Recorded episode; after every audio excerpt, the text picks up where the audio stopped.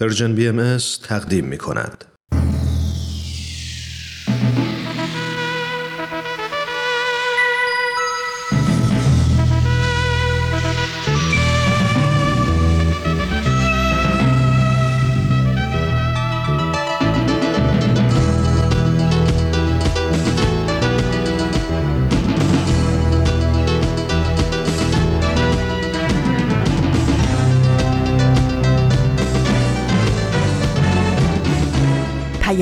دوست برنامه ای برای تفاهم و پیوند دلها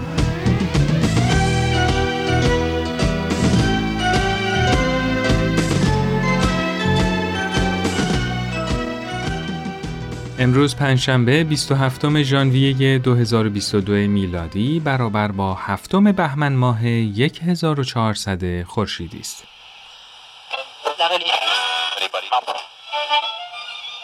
اینجا جا به جاست.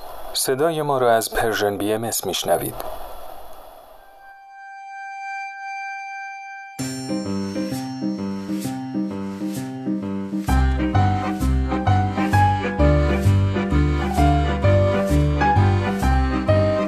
همراهان عزیز Persian BM سلام.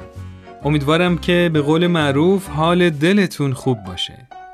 سهیل مهاجری هستم و با یه قسمت دیگه از جا به جا مهمون شما خواهم بود تا نیم ساعت آینده. امروز تو بخش اول برنامه قرار یه خاطره از کامران براتون تعریف کنم با عنوان سینما و پدرم. با من همراه باشید.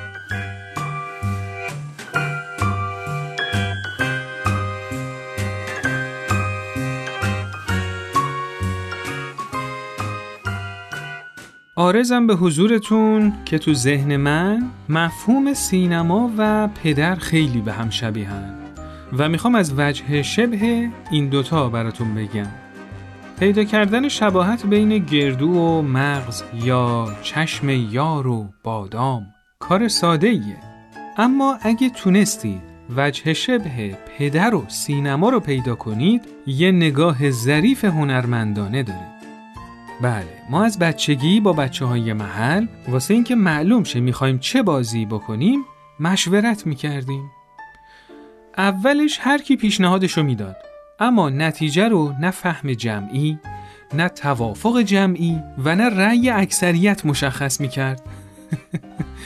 بلکه پیشنهاد کسی اجرایی می‌شد که می‌تونست رفقا ببخشید رقباشو اونقدر بزنه که پیشنهادشون رو پس بگیرن.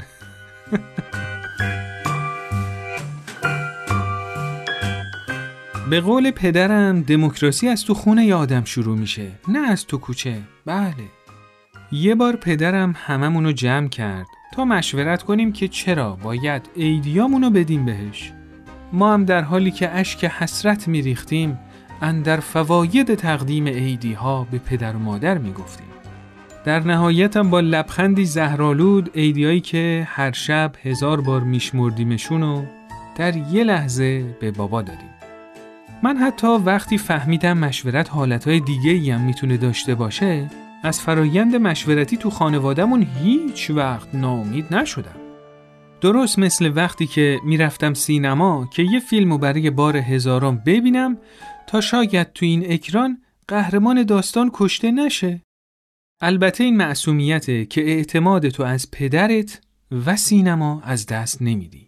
و این شباهت پدر و سینماست که هیچ وقت سناریوها، نقشها و حتی دیالوگاشون تغییر نمی‌کنه ولی همیشه انقدر جذابن که دوست داری وقت و انرژی تو صرفشون کنی. باورشون می‌کنی هر چی بگن، هر کاری بکنن. تا اینکه اگه پسری پشت لبت سبز شه و اگه دختری سبزی پشت لبت چیده بشه که بهش میگن سن عقل. اون وقته که تمام عمرت صرف این میشه که واجه هایی رو به کار ببری که به جون خودت و پدرت بشینه. این یعنی اینکه تلاش کنی مشورت رو یاد بگیری. چون دموکراسی از تو خونه یادم شروع میشه.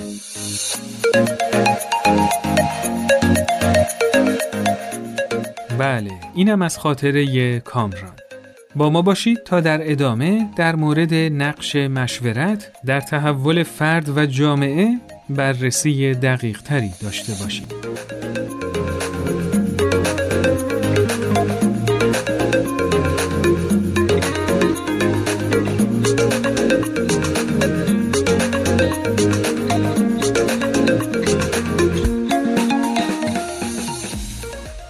سلام سهیل. به به سلام. حال احوالتون چطوره؟ بد نیستم. خدا رو شکر. خب خیلی هم عالی. سهیل جان این قسمت براتون تجربه یکی از دوستام آوردم که نشون میده چطور یه فرد تونسته به سستی و ناتوانیش غلبه کنه خب. و تلاش های اون تونست آغازگر یه فرایند تغییر تو مجتمع آپارتمانیشون بشه. بله. اگه اجازه بدی من تجربه لیلی رو همونطور که برام نوشته از قول خودش براتون تعریف کنم. بله حتما. با کمال میل. اول از همه می‌خوام یکم از فضای فکری و موانع ذهنیم برای شروع اقدامات جامعه سازیم بگم. بله فعالیتی که من تو مجتمعمون شروع کردم نزدیک هشت ماهه که شروع شده.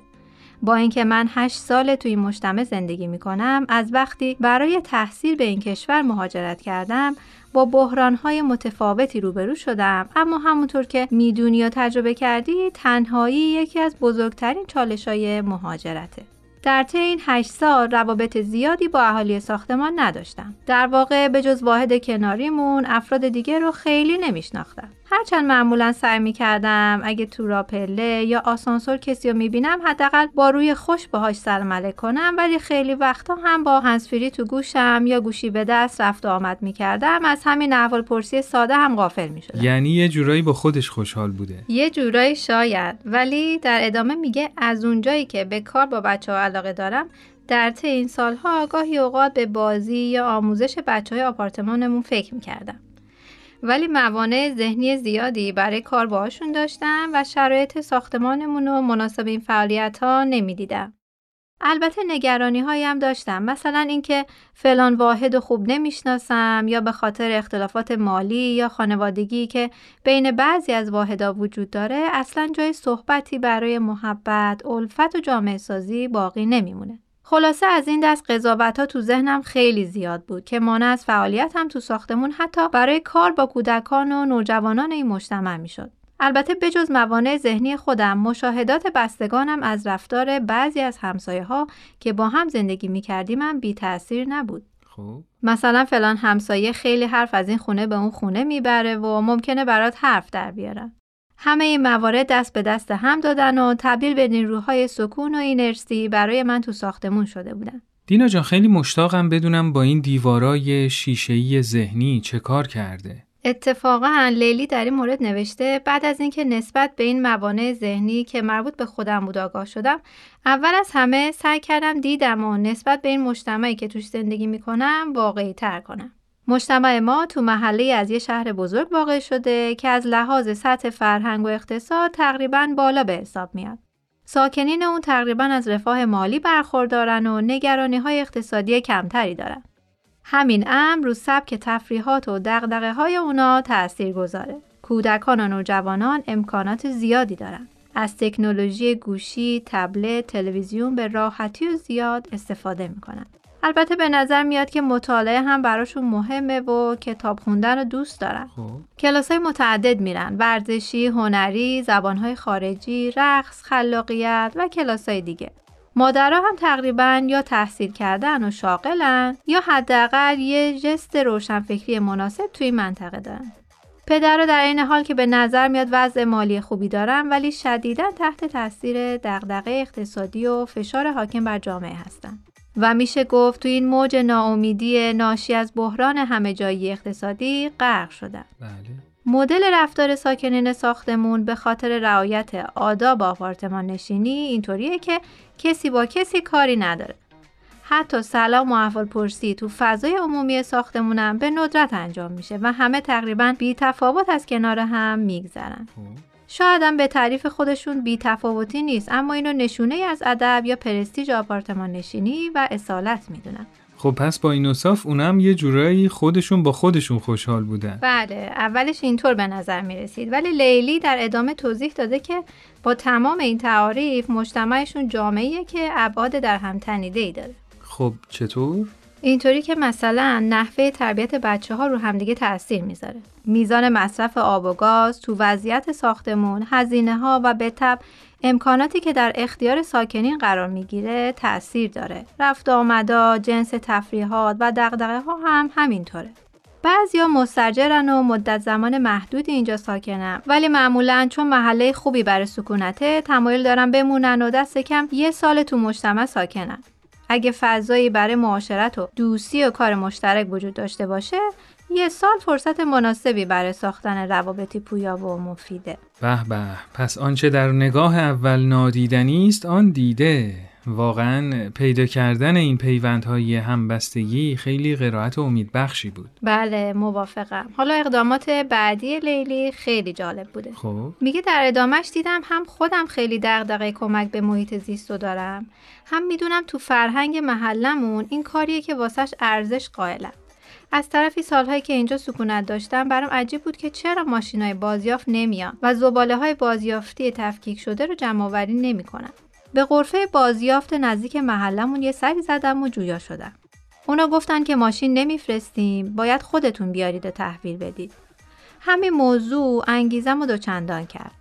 یه بروشور در رابطه با اهمیت تفکیک زباله و تاثیر بازیافت تو بهبود وضعیت محیط زیست درست کردم و توش از جملاتی شبیه این که تحول در یک جامعه از شهروندان اون آغاز میشه. یا بیای دست همکاری به هم بدیم و به جای اینکه نگران باشیم اقدام می‌کنیم استفاده کردم. این بروشور رو بردم در تک تک واحدا رو زدم و براشون همین مطالب رو توضیح دادم.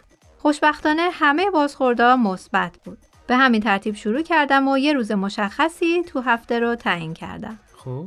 تو یه ساعت تقریبا مشخصی با تلرانس یک ساعته می‌رفتم در همه واحدا و کیسه های بازیافت و ازشون می‌گرفتم. به این میگن خلاقیت یعنی بین علاقه خودش و نیاز جامعه پیوندی رو ایجاد کرده و به یه پاسخ مناسب رسیده. بله. خب حالا این کار ادامه دار بود یا نه؟ بله الان براتون می‌خونم که لیلی چطور ادامه داد. بله بفرمایید. نوشته که خیلی طبیعیه که وقتی هشت ماه هر هفته بری در خونه اهالی هر گونه مقاومت برای معاشرت شکسته بشه و افراد حداقل چند دقیقه جلوی در با همون گفتگو کنن. البته ناگفته نمونه که تعدادی از واحدا هم بهم گفتن که دیگه برای گرفتن کیسه های بازیافت مراجعه نکنم.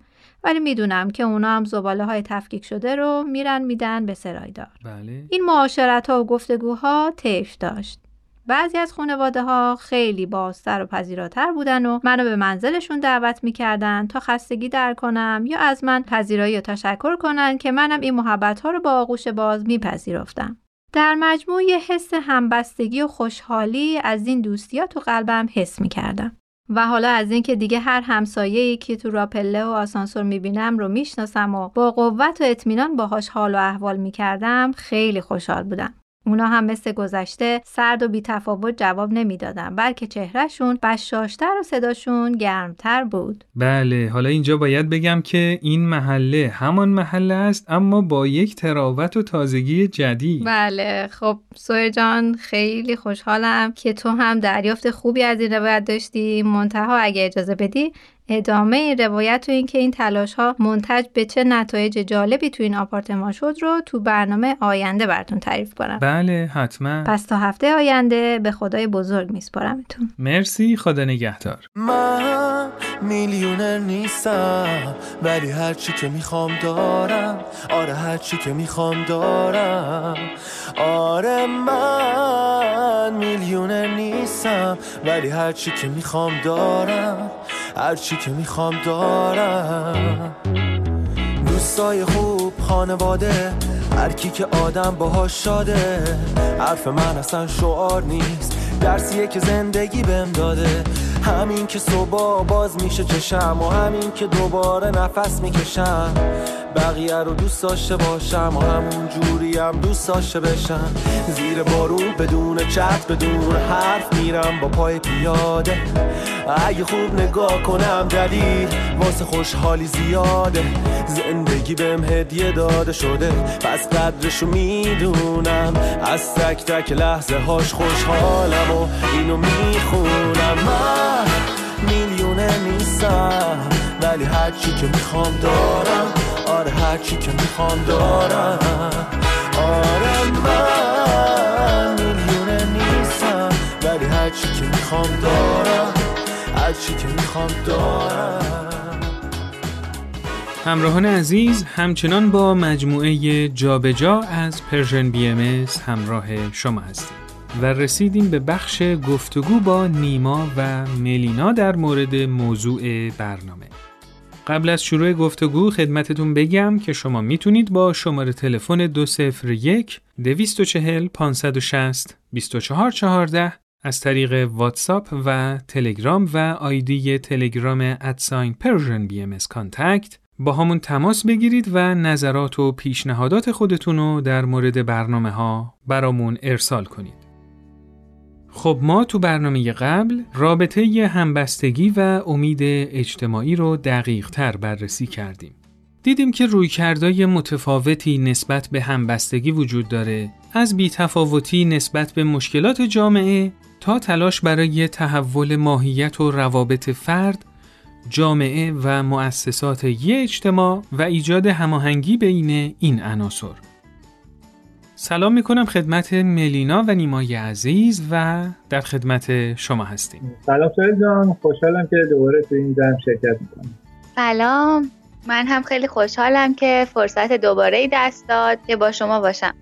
راستی سوهل جان جانم. ما تو برنامه قبلم درباره مفهوم برابری به عنوان اصل بنیادین امید صحبت کردیم. بله. اجازه هست که بررسی داشته باشیم که چطور اصل برابری فرد رو در جهت اینکه بانی وحدت مشارکت و همبستگی باشه می‌تونه کمک کنه؟ بله بله حتما. خیلی ممنون. خب حالا می‌خوام که این گفتگو رو ابتدا با نظر نیما جان در این باره شروع کنیم. بله ملینا جان خواهش می‌کنم. خیلی ممنون از لطفتون. والا من فکر می‌کنم وقتی فرد به کمک اصل برابری هیچ امتیازی نسبت به دیگران برای خودش قائل نیست یعنی سعی می‌کنه از هر تعصبی دور باشه. و از طرف دیگه خودش و بقیه اعضای اون جامعه رو مثل معادنی می‌بینه که باید کشف بشن. و در واقع پرورش استعدادهای متفاوت افرادی که می‌تونه ما رو به سمت جامعه متکثر و در عین حال هماهنگ هدایت کنه. بله.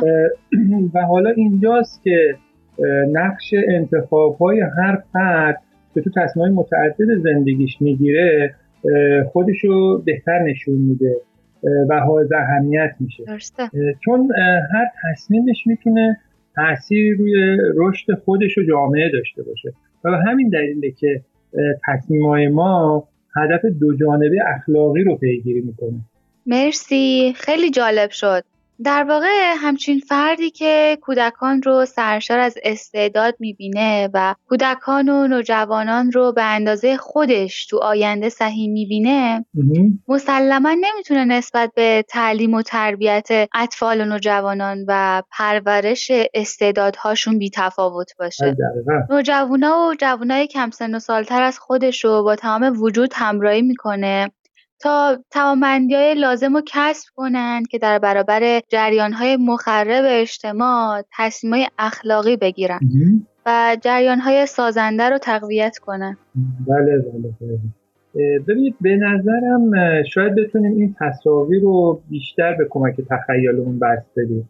در این حال که می‌دونیم این تصویر سازی ها رو باید روز به روز و سال به سال دقیق کنیم و با نگاه انتقادی بهشون نگاه کنیم به نظر چشماندازی که میلکا جان از فرد ساخت خیلی جالب توجه بود. حالا من می‌خوام یه ویژگی دیگر رو که مبتنی بر اصل برابری و هدف اخلاق دو جانبه هست رو مطرح کنم و اون اصل مشورت. بله بفرم. همچین فردی وقتی برابر جریان های مخرب قرار می‌گیره و می‌دونه که مواجهه با چالش ها و بحران ها رو بلد نیست. می‌دونه نادانسته هاش تو مسیر ساختن جامعه پویا خیلی بیشتر از دانسته باشه بله درست در عین حال می‌خواد تصمیم های اخلاقی بگیره و همینطور بقیه افراد جامعه رو هم سرشار از ظرفیت هایی می‌بینه که می‌تونن تو مسیر تغییر مشارکت کنن بله. پس برای همین خضوع و خشوع رو برای خودش سرلوحه می‌کنه تا بتونه یاد بگیره بله. همچین فردی خیلی با انسانی که خودشو مرکز و محور عالم می‌دونه و به قیمت رشد فردی حاضر دیگران رو کنار بذاره فرق داره. بله. توجه به ضعف و نادانسته هامون و در عین حال شوقمون برای گرفتن تصمیم‌های اخلاقی و مشارکت در تحول اجتماع ما رو به سمت مشورت سوق بله درست. مشورت زمینه رویکرد و ابزار بسیار سودمندیه که ما رو در گرفتن تصمیم‌های اخلاقیمون هدایت می‌کنه. نیما جان من یاد مثال سلول های بدن انسان افتادم. حالا نمی‌دونم این مثال چقدر درست باشه ولی به نظرم رسید که انگار مشورت مثل همون پیوندیه که سلول ها رو کنار هم قرار میده و تغذیهشون می‌کنه. تا بتونن یه بافت رو بسازن و در این حال خودشون هم رشد کنن. من فکر می‌کنم با این نتیجه خوبی که گرفتی به مفهوم جامعه رسیدیم. خیلی عالی ملینا جان. حالا میشه خودت در این مورد یه کمی بیشتر برامون بگی؟ ببین سایل من فکر می‌کنم اصل برابری کمک می‌کنه تا انسانها نسبت به هم محبتشون رو ظاهر کنن. بله. اگه بخوام با یه مثال فیزیکی منظورم رو بگم اطراف هر جرمی میدان جاذبه وجود داره. وقتی که جرم دیگه ای توی این میدان قرار می‌گیره به سمت جرم اولی کشیده میشه. درست مثل میدان جاذبه زمین که ما رو روی خودش نگه داشته. بله. به نظر محبت هم مثل این میدانه. وقتی که انسان ها واردش میشن جذب میشن. محبته که کشش و همبستگی بین انسان ها رو ایجاد می‌کنه. این فهم متفاوتی از جامعه به ما میده. به این ترتیب ما به کمک اصل برابری می‌تونیم حضور همدیگر رو درک کنیم.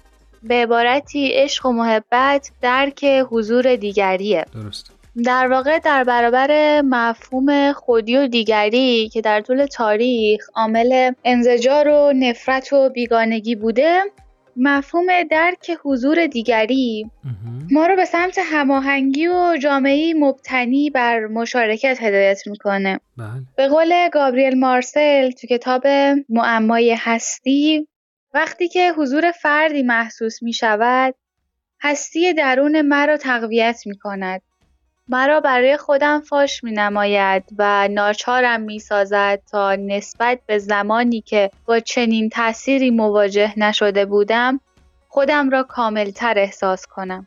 بله. بله. ملینا جان به مطالب جالبی اشاره کرد. منم فکر می کنم مشورتی که مبتنی بر فهم حضور دیگری و نیازاش باشه و بین اعضای جامعه بست پیدا کنه ماهیت متفاوتی از جامعه رو ایجاد می‌کنه. درسته. جوانه در طول تاریخ همیشه دنبال اولویت بودن. به این معنی که وقتی آدمایی که نیاز مشترکی داشتن می‌دیدن صداشون به صورت تک تک شنیده نمیشه دور هم جمع می‌شدن هم صدا می‌شدن تا هویت جمعیشون که از تک تکشون قوی تر بود بیشتر به چشم بیاد. بله. در این صورت حاکمیت یا گروهی که قدرت رو تو جامعه در دست داشتن نمی‌تونستن این گروه نادیده بگیرن. در این صورت اون جامعه در رقابت با حاکمیت برای کسب قدرت و برآوردن نیازش تو اولویت قرار می‌گیره. بله. همینطور که می‌بینیم فرد و جامعه و مؤسسات در طول تاریخ نه تنها مشورت نمی‌کردن بلکه در تقابل با هم هم بودن. اما وقتی عنصر مشورت و جایگزین چانه زنی تو جامعه برای کسب قدرت می‌کنیم در این صورت می‌تونیم از قدرت برای تواندهی یا توان افزایی افراد جامعه استفاده کنیم. بله. خیلی ممنون نیما جان. نقش فرد رو تو ایجاد همبستگی بررسی کردیم. بله. اما اگه بخوایم از منظر جامعه به همبستگی نگاه کنیم میشه گفت که یه جامعه به عنوان یک کل ارگانیک خودش نیازایی داره که باید بهش پاسخ داده بشه. بله مسائل کلانی مثل آموزش و پرورش، بهداشت، اشتغال و اقتصاد، مسکن و غیره. بله بله. اگه اعضای اون جامعه نسبت به این نیازها بی تفاوت نمونن و یه فرایند مشورتی رو شروع کنن ممکنه یه اراده جمعی توی اون جامعه برای تحرک شکل بگیره. بله. جامعه از رخوت سکون و پراکندگی نیروها که منتج به این میشن که به نیازهای جامعه توجهی نشه خلاص بشه و مردم توانه اینو پیدا کنن تا برای نیازهای جامعهشون یه تصمیم جمعی بگیرن. بله درست مثل مثالی که توی برنامه قبل دینا در مورد تصمیم اهالی جامعه برای تاسیس مدرسه جامعه زد. بله دقیقا. و به نظر من مسلما برای گرفتن همچین تصمیمی لازمه که این جامعه یاد بگیره تا یه قرائت صحیح از واقعیات محیط داشته باشه. بله. امکانات موجود خودش رو تشخیص بده و از منابع خودش استفاده کنه تا بتونه به نیازاش پاسخ بده. درست. به نظرم خیلی اتفاق هیجان انگیزی توی جوامع ماست که همسایه هایی که روز به روز دارن نسبت به هم بی تر میشن توانمند بشن تا محلشون رو به حرکت در بیارن. خب بچه ها با این حساب و توصیفی که شما کردید فرد و جامعه با هم تونستن که مشکلات اجتماع حل کنن. خب حالا دیگه چه نیازی داریم به مؤسسات؟ چیزی که میگی سویل تا حد زیادی درسته. چون ما قدم های اولیه تحرک یه جامعه رو توصیف کردیم. بله. تو قدم های اولیه همیشه خیلی از اقدامات از طریق مشورت اهالی تو مقیاس های کوچیک خانواده همجوار پیش میره. خب. ولی وقتی مسائل بزرگتر میشن و طیف بیشتری از اهالی رو در بر می‌گیرن منسجم کردن اقدامات دچار پیچیدگی هایی میشه که از طریق نهادها می‌تونیم بهشون رسیدگی کنیم. بله. در واقع نهادها و مؤسسات کمک می‌کنن تا قوای متکثر و بعضا واگرای افراد جامعه از طریق یک بستر مشورتی پویا هدایت بشه بله. تا نیازهای جامعه رو مرتفع کنن و الا هر کس به یه سمتی میره یا هر گروهی کاری می‌کنه و ممکنه برایند اقدامات همه صفر باشه بله. به نظرم مؤسسات می‌تونن به منظم یا سیستماتیک شدن اقدامات و فرایند یادگیری کمک کنن بله. از طرفی می‌تونن مراقبت کنن دانش و امکاناتی که در اختیار جامعه است به اعضا برسه در واقع مؤسسات رابطی بین فرد و جامعه و زمانی که امور پیچیده تر و منسجم تر میشه به صورت ارگانیک و از دل اراده جمعی شکل می‌گیرن بله. تا به نیازهای جامعه به نفع موثرتری پاسخ داده بشه البته منظورت مؤسسات فعلی جوامع ما که نیست چون این مؤسسات معمولا بیشتر از اینکه کار را انداز باشن مشغول کاغذبازی و بعضی وقتا هم شنیده شده که به اختلاس کمک می‌کنن. تازه تو خیلی از مواردم به جای اینکه به نیازهای مردم رسیدگی بشه خواسته های خودشونو به مردم تحمیل می‌کنن. تحلیل جالبی بود. البته اینطور هم نیست که مؤسساتی که مبتنی بر مشارکت باشن نداشته باشیم. درست. ولی عموما مؤسسات در طول تاریخ خواستار فرمانبرداری مردم بودن ببین از یه طرف حکومت های اقتدار طلب می‌خواستن سلطه خودشون رو تداوم ببخشن بله. تا منافع اون گروه صاحب قدرت که اقلیت جامعه هم بودن تامین شه حالا از یه طرف مردم فریاد می‌زدن که می‌خوان از شر این مؤسسات و حاکمیت ها خلاص بشن بعد حکومت می‌گفته اگر که رفاه و امنیت می‌خواین باید به حرف من گوش بدید بله. حالا اگر نیاز و هدف مشترک مردم می‌تونست یه اراده جمعی ایجاد کنه صداهای جدا از هم همصدا می‌شدن و تو شکل یک جامعه اولویت این گروه از حاکمیت مطالبه می‌شد بله. و چه بسا به شورش انقلاب می‌رسید درست خلاصه فرد فقان آزادی خواهی سر می‌داده. جوامع اولویت می‌خواستن و مؤسسات هم دنبال فرمان برداری بودن و انگار هیچ کدوم نمی‌تونستن از این بازی بیان بیرون. بله. تا قواعد جدیدی برای این بازی بچینن. در واقع قواعد اصولی که مبتنی بر مشارکت و وحدته درست البته بچه ها هر چقدر جلوتر میریم شاهد نمونه هایی از مؤسسات هستیم که ساختار قدرت و الگوی مدیریتیشون از بالا به پایین نیست و از مشارکت و مشورت بقیه کارمنداشون استفاده می‌کنن بله. و حتی تو سود و سهام شرکت شریکن که همچین الگوهای مدیریتی رو می‌تونیم توی ژاپن پیدا کنیم خیلی ممنون ملینا جان. خواهش می‌کنم. خب بچه ها برای امروز فکر می‌کنم که دیگه وقت نداریم. خیلی ممنون گفتگوی خیلی خوبی بود و تا برنامه بعد شما رو به خدای بزرگ میسپارم. مرسی از شما خدا نگهدار. موفق باشید خدا نگهدار. زندگی حال خوبه. زندگی کن فقط تو همین لحظه. استرسو بریز دورو بگو نامیدی. دروغ نحسه همیشه نرسیدم. خودش انگیز است واسه رسیدن.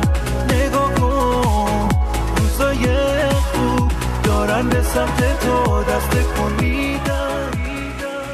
شما می‌تونید این مجموعه رو تو اپلیکیشن های پادکست خوان subscribe کنید.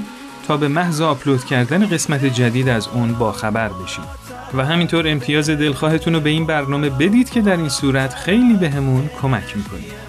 و اینکه می‌تونید با شماره تلفن 201 240 560 2414 از طریق واتساپ و تلگرام با ما در تماس باشید و نظرات خودتون رو برامون بفرستید. روز و روزگارتون خوش و خورم. خدا نگهدار.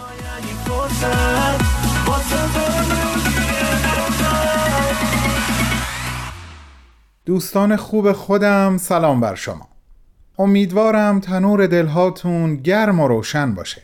بهمن یزدانیم و از اینکه در ادامه گفتگو با جولی تامسون عزیز من رو همراهی می‌کنین خوشحال و ممنونم. بریم یک پاکت دیگه از مجموعه نامه های بدون تمر بدون تاریخ رو با هم باز کنیم. تو این میونه راه عمر یک نگاهی پشت سرت بنداز بهمن. پشت سر حرفای دلتو توی این نامه ها به اونها پر از یاد و خاطره ها و شادی ها و دستیابی ها از آثارشون. خیلی از اون آدم ها دیگه تو این دنیا زندگی نمی ولی تأثیری که روی تو یا بشینی براشون نامه میشه اما در عالم خیال نامه تو می‌تونی اونها رو براشون بفرستی.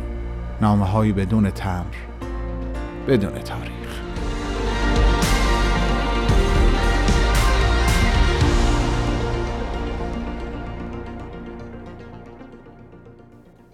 جولیت جان درود بر تو. خیلی خوشحالم که همچنان نام نوشتن و نام خوندن خطاب به تو رو دارم ادامه میدم.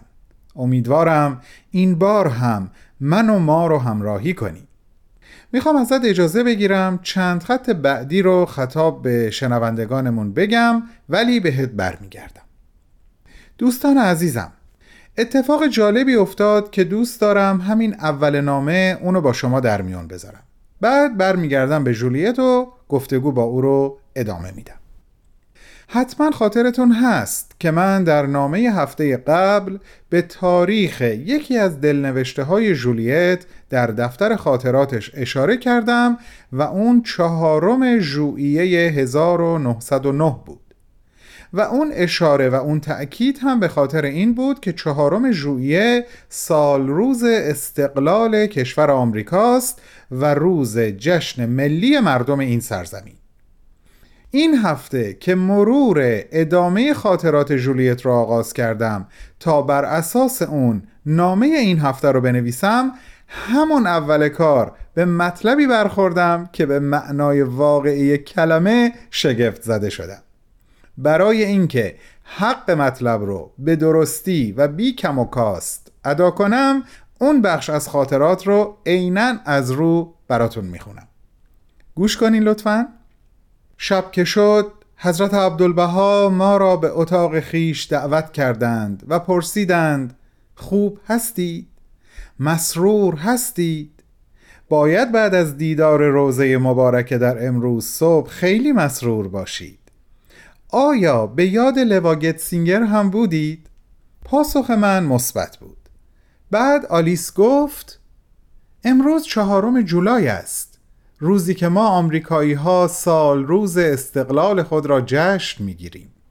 و حضرت عبدالبها ادامه دادند بله امروز برای آمریکایی ها روز خوبی است. روز آزادی ظاهری شماست. اما امروز شما آزادی روحانی خود را هم جشن گرفتید. آزادی ظاهری چیز خوبی است اما آزادی روحانی اهمیت بیشتری دارد. به واقع اولین نیاز این است که روح انسان آزاد شود.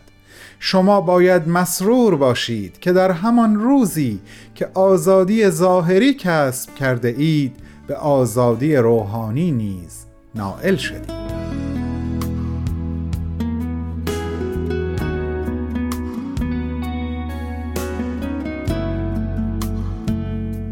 جولیت عزیز ادامه نامه رو خطاب به خودت پی می‌گیرم. اون شب تاریخی علاوه بر اینکه سال روز آزادی دنیوی و آزادی آسمانی تو با هم پیوند خورده بود یک مناسبت دیگه هم داشت. و اون سال روز تولد مادرت بود. و چه خوب که تو اینو به حضرت عبدالبها گفتی. ایشون هم پاسخ دادن برای مادرت پیغامی دارم که به زودی به تو خواهم گفت.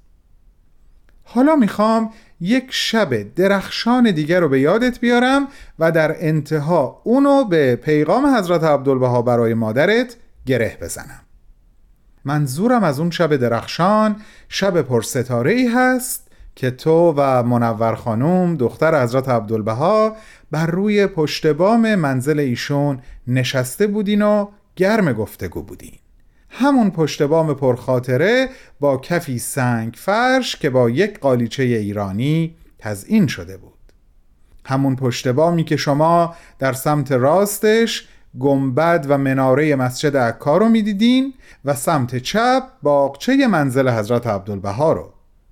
پیش رو دریا رو داشتین و پشت سر قلعه عکا که در واقع اولین زندان حضرت بهاءالله و خانوادهشون بود. اون شب نقره زیر نور ستاره ها تو به منور خانم گفتی پیغامی از جانب مادرت برای حضرت عبدالبها داری که مطرح کردنش چندان هم برات راحت نیست.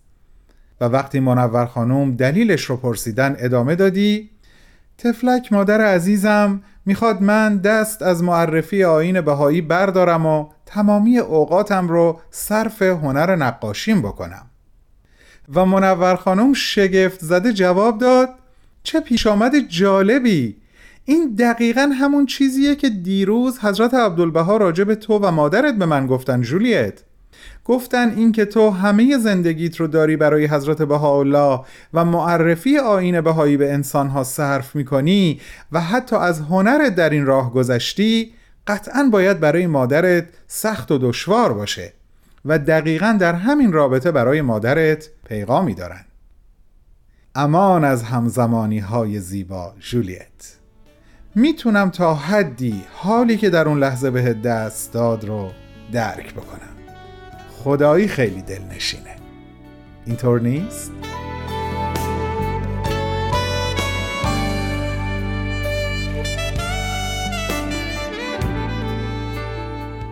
چندین روز بعد از این گفتگوها و رد و بدل کردن پیغامها حضرت عبدالبها از تو پرسیدن جولیت فکر می‌کنی مادرت پیغامی که براش فرستادم رو دوست خواهد داشت؟ و تو جواب دادی مامان من قلب پاکی داره و حتما اونو دوست خواهد داشت. و ایشون با لبخندی شوخ طبعانه ادامه دادن. اما مادرت اون بخشی از نامه رو دوست خواهد داشت که به هنر تو مربوط می‌شد. تو جواب دادی مادر من از شما خواسته که زندگی منو سر و سامون بدین. و جواب حضرت عبدالبها حقیقتا شنیدنیه. به مادرت بگو من دو هنر دارم. یک هنر جسمانی یک هنر روحانی. هنر جسمانیم اینه که تصاویر مردم رو بکشم. هنر روحانیم اینه که تصاویر فرشتگان رو نقاشی کنم. هنر جسمانیم یه روزی تموم میشه اما هنر روحانی من ابدیه. هنر جسمانیم رو خیلی از آدمای دیگه هم می‌تونن انجام بدن اما هنر روحانی من کار هر کسی نیست. هنر جسمانیم منو محبوب خلق می‌کنه. اما هنر روحانیم منو محبوب حق. به همین خاطر تلاش می‌کنم هر دو رو به کمال برسونم. تو این حرفها رو شنیدی و گفتی شما واقعا زندگی منو سر و سامون دادین و حضرت عبدالبها پاسخ دادن من هنرمند ملکوتم. گرچه اینجا نشستم اما قلمم در اقصا نقاط عالم بر صفحات قلوب در جولانه. اینجاست که کلام از گفتار و قلم از نوشتار باز میمونه جولیت. یه چند لحظه موسیقی گوش کنیم بهت برمیگردم.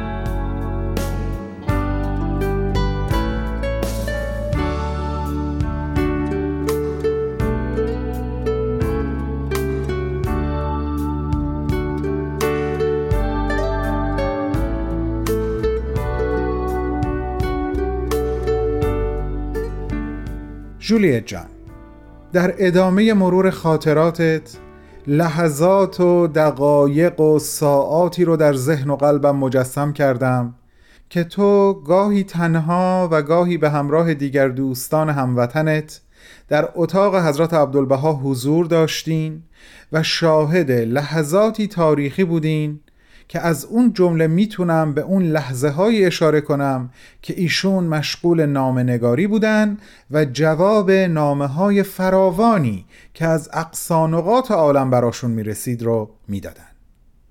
اون لحظه ای رو تصور می‌کنم که نوشتی ایشون با سرعت طول و عرض اتاق رو طی می‌کردن به طوری که تو احساس می‌کردی این اتاق چقدر برای ایشون کوچیک شده.